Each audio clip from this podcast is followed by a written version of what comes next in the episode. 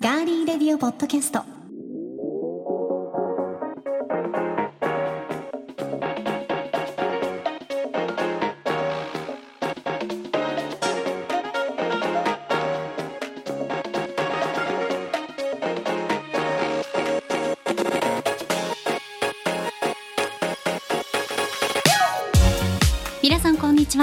4月10日火曜日いかがお過ごしでしょうか？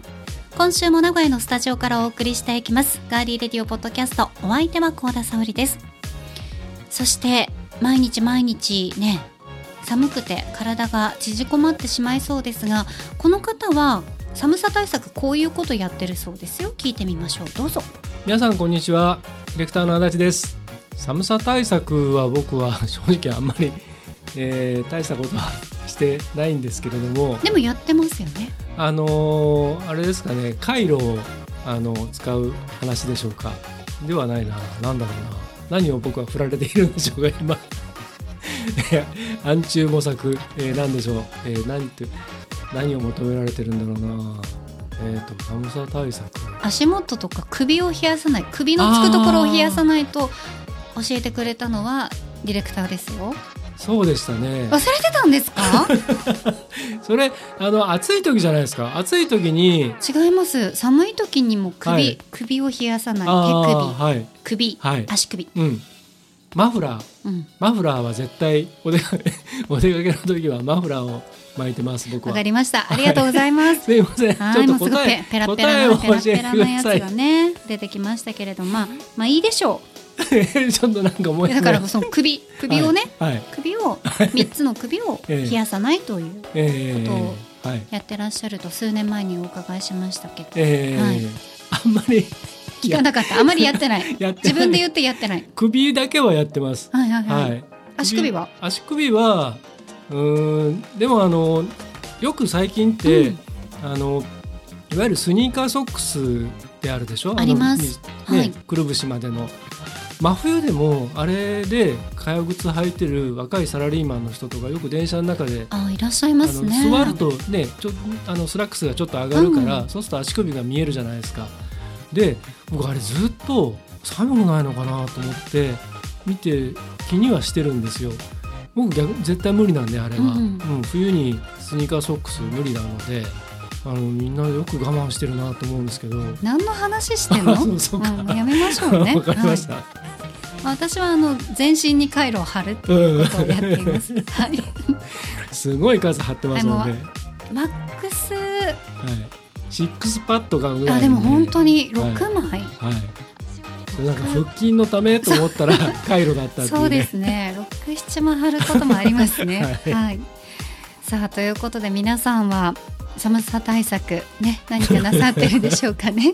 三つの首、まあもう言った人が忘れてましたけれども 温めてみてください、番組へのメッセージは今聞いてくださっていますガーリーレディオポッドキャストのページにメッセージフォームがあります。そちらから送っていただくか番組のツイッターもありますのでぜひフォローをしていただいてコメントメンションダイレクトメッセージリツイートで番組に参加してください。ハッシュタグはひらがなでガリレディ。ガリレディです皆さんからのメッセージお待ちしています。それでは今回も最後までお付き合いよろしくお願いします。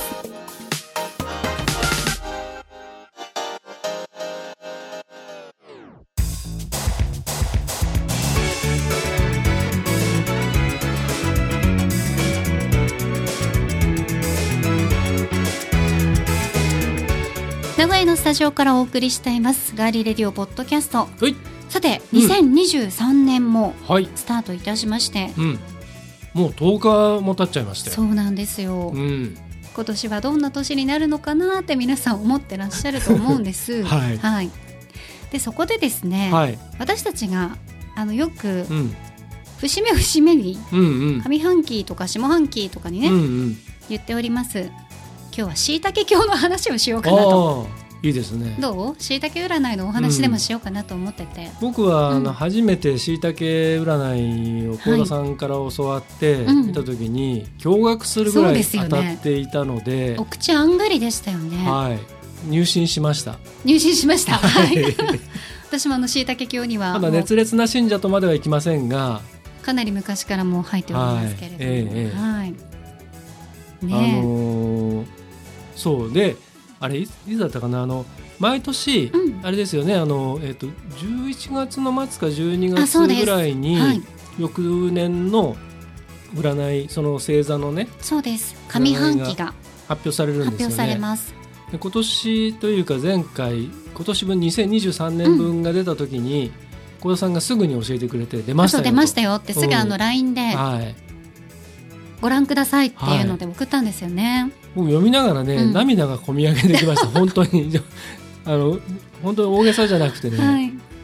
ああ俺ってこうだったんだみたいなね。あのちなみに足立さんは何座ですか？僕お羊座です。そうですね。私は天秤座なんですよ。うん。なのでお羊座と天秤座の方以外は、うん。しいたけ占いうん。2023とかでうん。検索していただいて、まあはい。こういう内容をね、うん。はい、見ていただきたいと思うんですが私たちもちょっとだけかいつまんで、はい。まあ、しいたけ占い今年どんな感じかなっていうのをちょっと、うん。足立さんから紹介してみます？うん。うん。あれすごいですよ。これ僕らあの今日収録用にあの上半期のその占いの内容をそれぞれ、えー、と A4 のはい、ペーパーにですねちょっとコピペしてプリントアウトして今手元にあるんですけど、うん、6枚ありますよ。いやすごいあるんですよね。いやそうなんですよ。文字びっしりで。ね。すごいですね。うんえっ、と2023年上半期の運勢はっていう項目でうん。好きなものをもっと好きになるために全力でやるっていいいうですね。年らしいんですよ。はい。全力でがついてますよ、うん。うん。だからいつも微力 微力とかもうなんかうん。途中ね、うん、もういいかなっていう感じになりがちですもんね。そうなんですよね、だからそのやっぱりあの、えー、と前回はい。今年の抱負でちらっと言いましたけど、やるならとことんやると、うん、そうですね。まさにそういうことだと思うんですよね。うん、中途半端じゃダメだとうん、うん、いやその通りだと思います。で今までその2020年からの数年間の僕はうん、本当に大変なこともあったしその正解が異なる苦しかった世界がありましたって書かれてるんですね。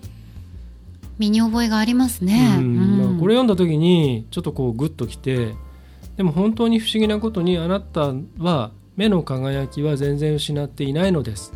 下を向いてしまうよりも前にうん、やっていきたいことがある。もっと楽しんでいくためにはどうしたらよいのか。もっと何ができるのだろうか。そのような野心や夢を胸に抱いてやってきたのです、いうん。うん。はい。や本当そうなんですようね、ん、だからその2023年上半期あなたの中には期待も不安もあるけどとりあえずもっと暴れていきたいぜと願っています、うんい、やだから確かに内なる声はそうなんですよ、はい。うん、だからこの世界をもっともっと素敵にしていくっていう年だと書かれています。わあ、素敵。はい。いや本当に今自分が思ってるまんまのこと。そうですね。な。んですよね、先週うん。抱負で言ってたね、うんうんガンガン頑張るぞみたいなね、はい。感じのことに近いですね。うんうんそうだから前段そんな感じなんですけど幸田さんどうですか、私はですね、うん。天秤座2023年上半期。はい。恩返しと100倍返し。うん。これどういうことかとはい。いうことなんですけど、うん。良い思い出には恩返しを。うん。悪い思い出には100倍返しをということですね。はい、はい、もうそのまんまですね。そうなんですよ。凝縮された地獄の中をちゃんと生きてきたのが天秤座ということで、はい。2023年に至るまでがいろいろと大変だったということなんですが、まああのいい思い出に対しては恩返し悪い思い出に関しては時間をかけても100倍返し、うんうん。あの天秤座の人って自分の中に蓄積されたいろんな記憶や体験についてきちんとけじめをつけていく性質があるそうで、はい。で、あのーずっとこういう性質を持ってる天秤座の人たちが去年とかまでは退屈と停滞と腐敗と遠くへ行けないっていうののこの地獄のスペシャル地獄セットがはい。あったらしいんですよ。えー、そう凝縮された地獄があったから、うん。2023年が始まる時にわーいやっと動けるゴゴゴゴゴっていう地響きみたいな覇気がすごいことになるそうで、うんうんねえそんな感じですよ。うん。うん確かに。確かに。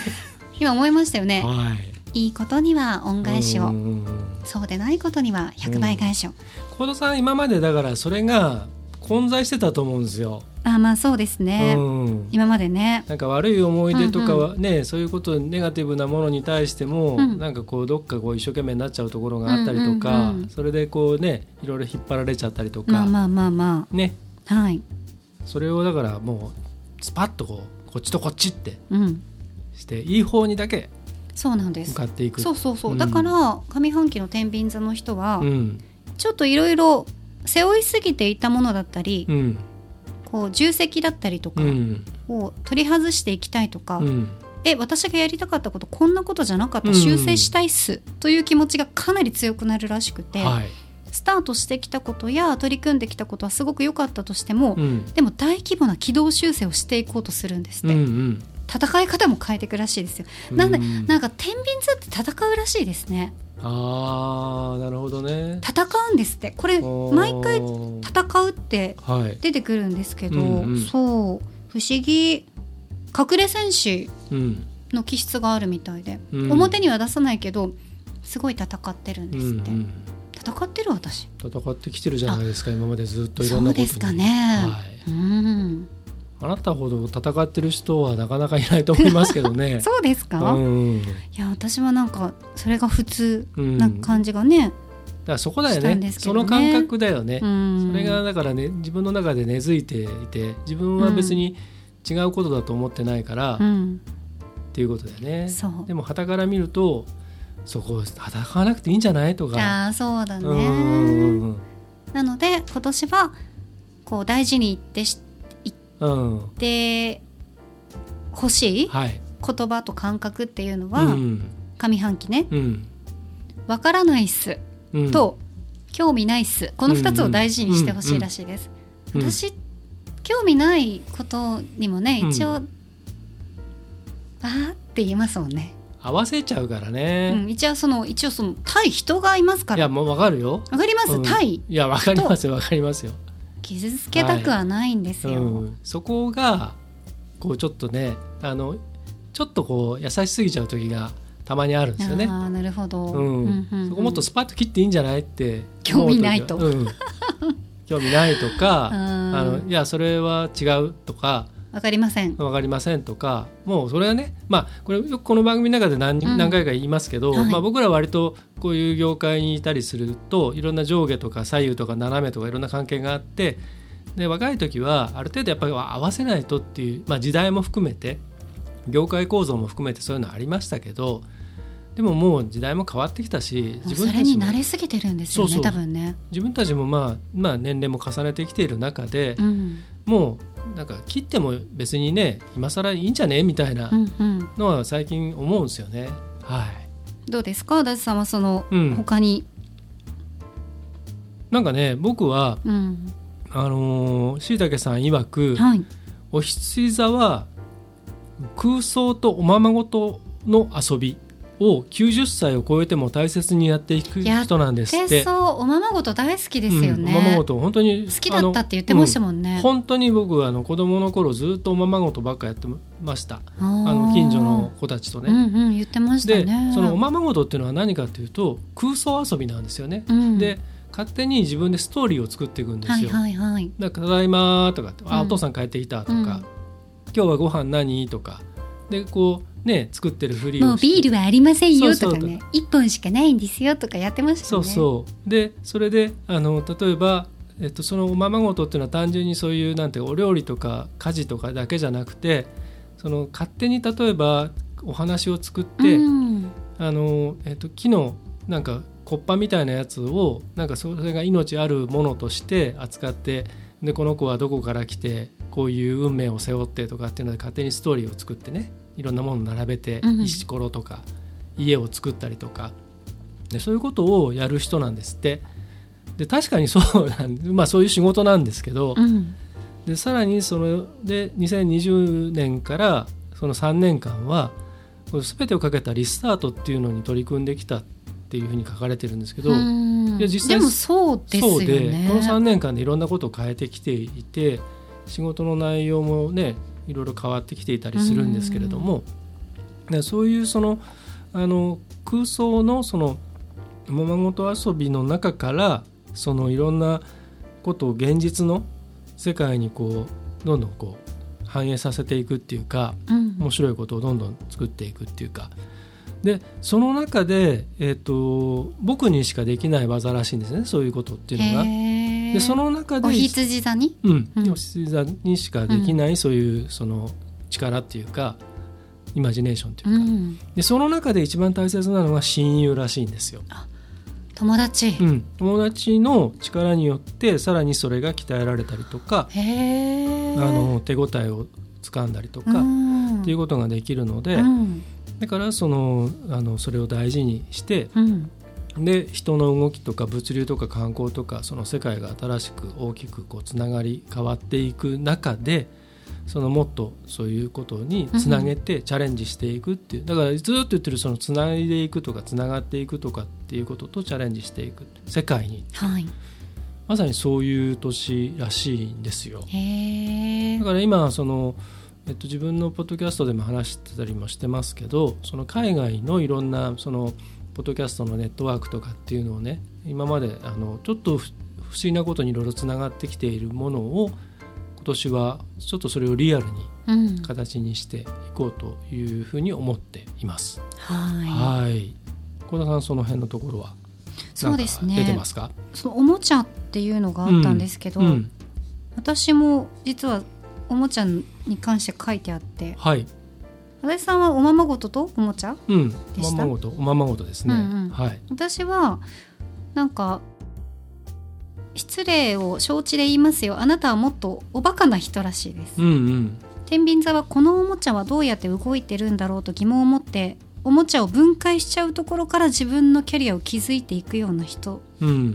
だからもう自分で道を築いていくから、うん。そういうちょっとえそこまでするのみたいなことがうん周りの人天秤座を好きな周りの人も知っていて、はい。この人ねちょっとおバカなところがあるんですよ。でもそこが大好きなんですみたいな近い人たちはうん。言ってくれるみたいなことが書いてあって、あなるほどなーっていうのがうん。ちょっと分かりました。はい。で、えー立派と重責と勝手な期待が強まると、それに閉じ込められてしまった時は野生動物としての輝きを失ってしまうらしいので、うん。まあ、今年の上半期はなんとですよ。深夜2時のラジオ番組のテンションを取り戻していってください。今いろいろとうるさい時代ではあるけれど。はい次の相談です。ふむふむなるほど。いやごめんわからないから答えられないわ。わっはっは。なんか味噌汁でも飲んで元気出しなよ。おやすみ。とか適当なことばっかりを言う時間も必要ですよって書いてあります。いいじゃないですか。深夜2時のラジオのテンション適当。うんいや深夜2時のラジオが適当なわけじゃないですよ、うん。しいたけさんね。そうですけどね。うんね。あーなるほどそのくらいのそね。のなんていうんですかね、うん。あの適当さは必要だと思いますよ。いや適当その適当がわからないの、うんうん、ずっとそうだね。生きてきて、そうだね。そう。その辺がねうん。わ、からないかなって思いますけどね。はい。はい。適当っていうのはなかなかねあのできそうでできないんですけど、うん特にこうひいろいろな相手のことをおうんもんぱがってしまう人は、そういう癖のある人はできないですよねなかなかうね。んそうですね。でもそのくらいのうん。そのあっけらかんとした部分とかはい。あとはもうあのまあなんていうの？あの自分はどう見られてるのかって自分は意識してないつもりでも、うんどっかでやっぱり意識するので、うん。だからそのまあバカかどうかっていうのはその頭のいいとか悪いとかってことじゃなくてそういうことではないんですけどね。うんだからそういうなんていうかあのもうあのなんていうかバカサバイバーってあるじゃないですかありますね。フルフルはいはいはいはい。そういうことじゃないですかね。ああなるほうどね。んなんだっていいんだよみたいな、うんうん、ちょっとなんかこれを見て、あうんのしいたけさんのねはい上半期のを見てすごく元気をいただきました。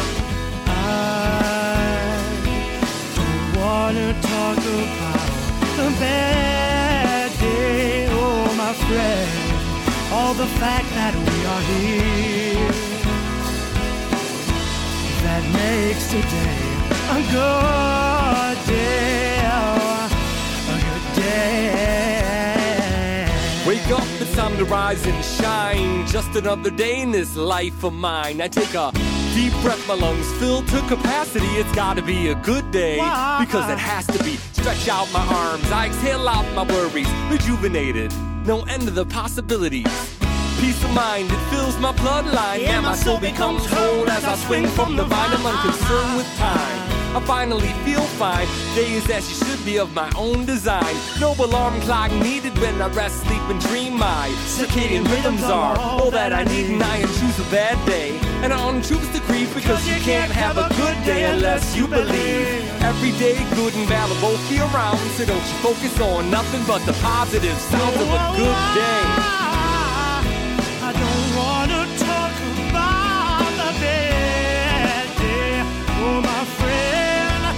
the fact that we are here. That makes today a good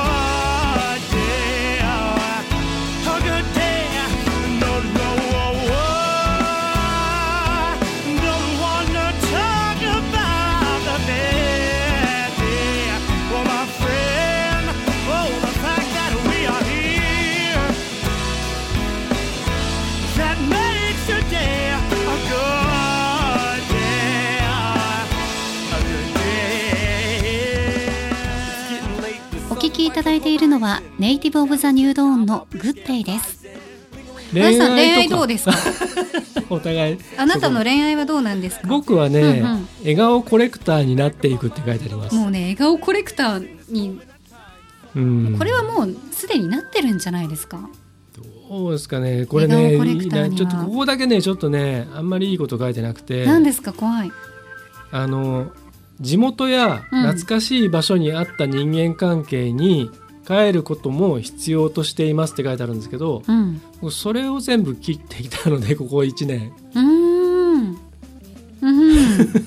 そうですね。はい、だからそのねあんまりそこはあのどうかなと思うんですけどただあの変わらない場所や時間変わらない私に帰ることも今まで以上に大切になっていくんですって書かれてるんですね。なるほどね、うん。そうするとやっぱりその地元に、うん。まあ、たまには帰って、うん。まあ、誰かに会うとかじゃなくても、うん、時間を過ごすことも大切に。そうなんですよね。そこでもしかしたらうん。新たな出会いがあるかもしれないですよ。まあそこはちょっとこうどうかなと思うんですけど。ただその壁を越えていく、はい。その大きなその大テーマがあって、うん。チャレンジとかね、はい。いろんな今年ややるやるとにかくやりきるみたいなところの中で、壁は越えていかなきゃいけないんですよ。うんでそのうん壁突破仲間っていうのを、うんこう広げていく必要があるらしいんです。はい要するにさっき親友って一番大事なのは親友ってあったじゃないですか。ありました。あの自分のその夢を叶えていくためにね。でその要するに仲間ですよねうん仲間をどれだけたくさんこう本当の仲間をただ数だけじゃなくて、はい。うん、あのし質的にもねちゃんとつながれる仲間と一緒にこう、壁を突破していく。それはもう親友だったりもするしでそれをそのつなげていくためにっていうことを考えるとうん。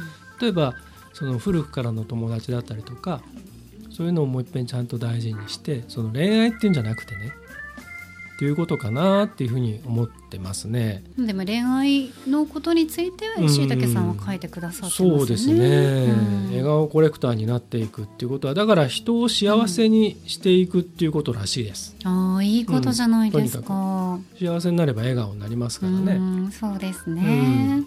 まあ、少なくともでも今まで笑顔コレクターでしたよね。うーん笑顔コレクター後うん表変うん時々包丁。うん？あダメだ。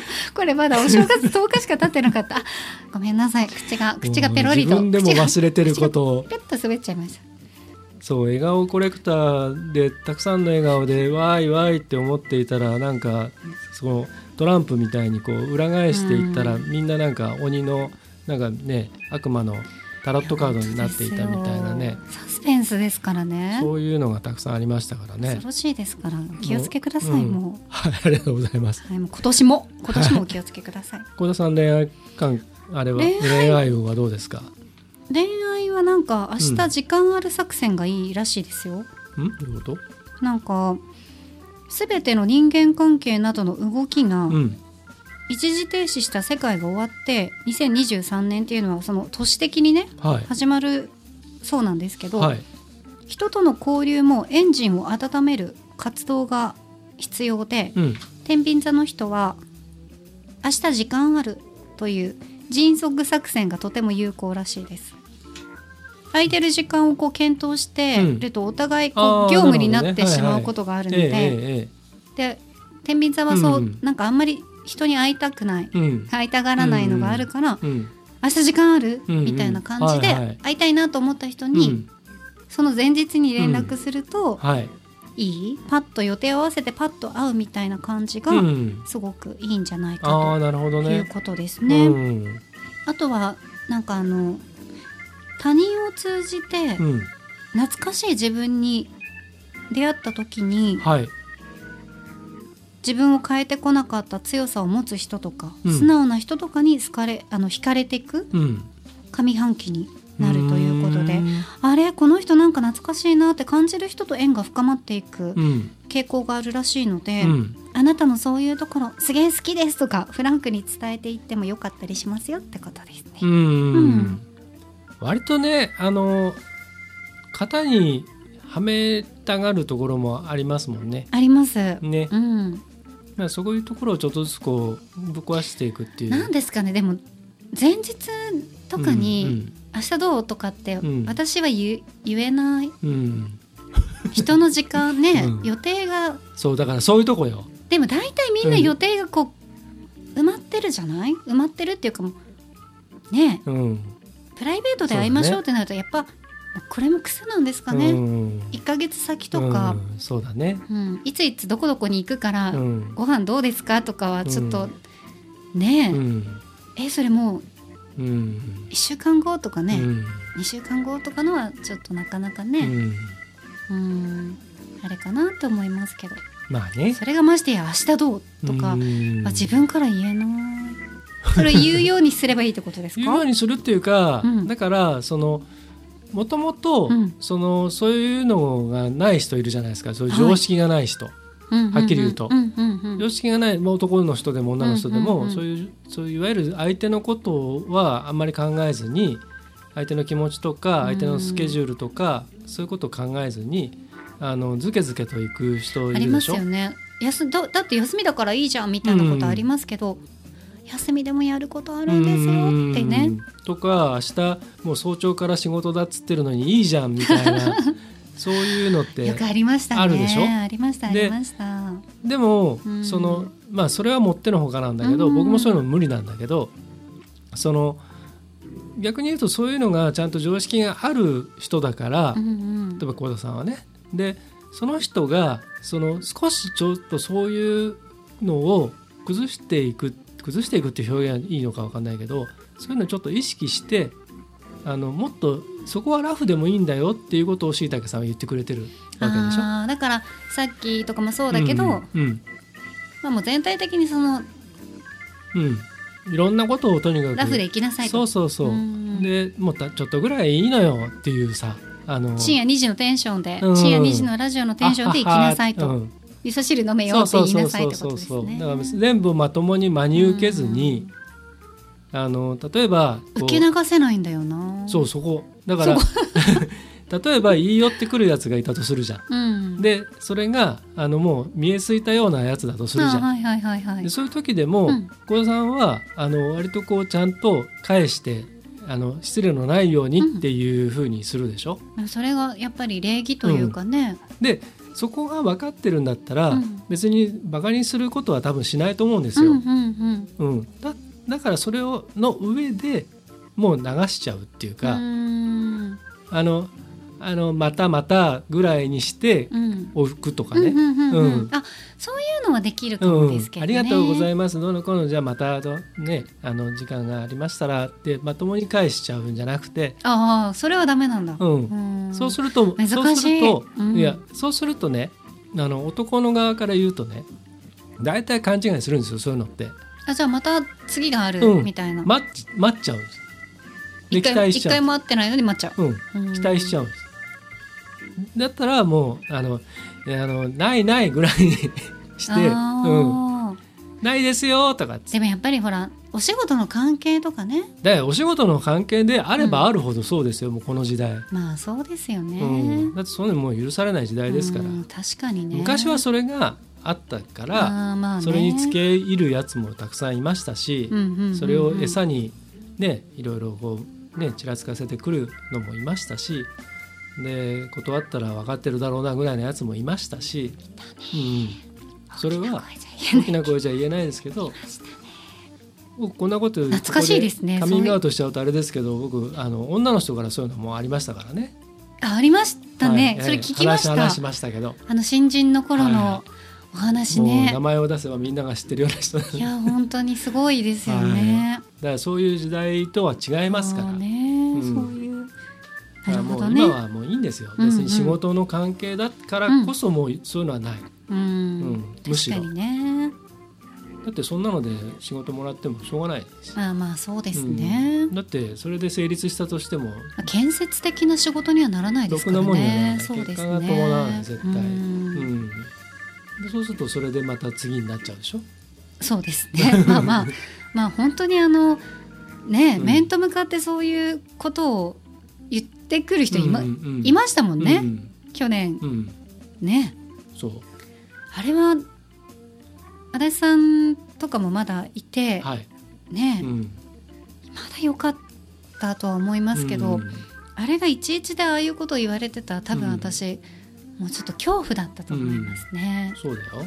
まだこういう化石みたいな人いらっしゃるんだって 思いましたけど、でもそれ、まあまあ。そこまであからさまなのはまあ、うんまあ稀ですけどでもそれに近い人はいっぱいいますからね隠れてましたうんね。いまだにそういうのに幻想を抱いてる人はたくさんいるんで、そうですね。繰り返しになりますけどそれが冗談の話だとしてもあまり許されることではないですが、はい。仕事になればもうなおさら絶対断固拒否ですよ。うんうんうん。うん、わかりました。はい、じゃあちょっとこうね、ゆるく、うんゆゆるくというなんて言えばゆゆるく？うん、フランクに、そうですフランクにうん、つけ入る隙は見せないけどあのもうちょっとラフにラフにはい深夜2時のラジオ番組のテンションですね。そうですねはい、かしこまりました。はい、よしいたけさん、今年もよろしくお願いいたします。ろしくお願いします。はい。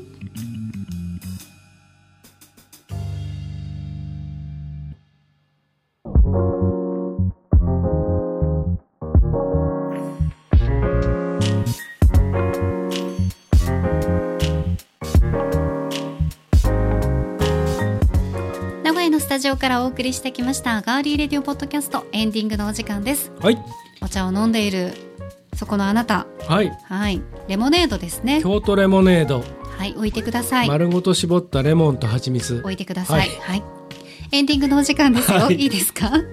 ではエンディング恒例まるの時に聞きたいおすすめの一曲。はい、えー今週のテーマは、つよし殿お願いします。かしこまりました。では、ちょっと言いませんでした。かしこまりました。いきますよ。はい。今回のテーマ、深夜2時のラジオ番組にリクエストする曲は？さっきね、はいしいたけさんの占い私のにうん深夜2時のラジオ番組のテンションでっていうのが出てましたもんね。そうなんです。そこから選ばせてもらいましたわか。りました。はい、それでは今週は先行は沙織殿です。そうです。いきますよ。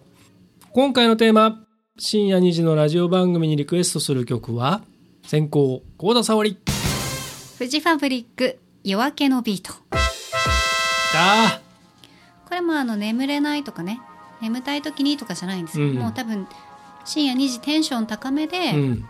こうリクエスト採用されるかなみたいな、はちょっとギラギラした感じで、うんリスナーの気持ちで送るならこれかなって感じですかね。これはあのモテ期のねテレビシリーズのはい、テーマ曲にもなってましたよね。はい。もういいよねこれね。いやもうこれがもしラジオから流れてきたら深夜2時に、私多分うん。一心不乱に踊り出すと思います。123愛から始まって、はね。いでふーっつって気持ちよかったって寝るお休みっていうね。ですね。そうですね。はいわかりました、はい。ありがとうございます。では高校行きましょうか、はい。今回のテーマ深夜2時のラジオ番組にリクエストしたい曲は？高校足立剛。斉藤和義歌うたいのバラッド。こちらをなんか夜そのぐらいの時間にハイテンションとはちょっと真逆のそうですね。私は多分テンション高めでこれ聞きたいかな。幸田さんのねしいたけさんの占いうん。はそういうことですもんね、はい、はい、僕は単純にもう夜中にうん、ラジオをうん。リスナーとして聞く時の心情であーでもこう2時いうしにみる感じかなと、斉藤和義さんの歌うたいのバラッドが流れてきたら、うん。なんかもう涙で寝れなくなっちゃうかも、まあ、そういうのあるかもしれないですね。あのその男時々うに、ん、よよりますけどね。ねハッピーエンドの映画を今イメージして歌うよこんなに素敵な言葉がある。短いけど聞いておくれよ。愛してる。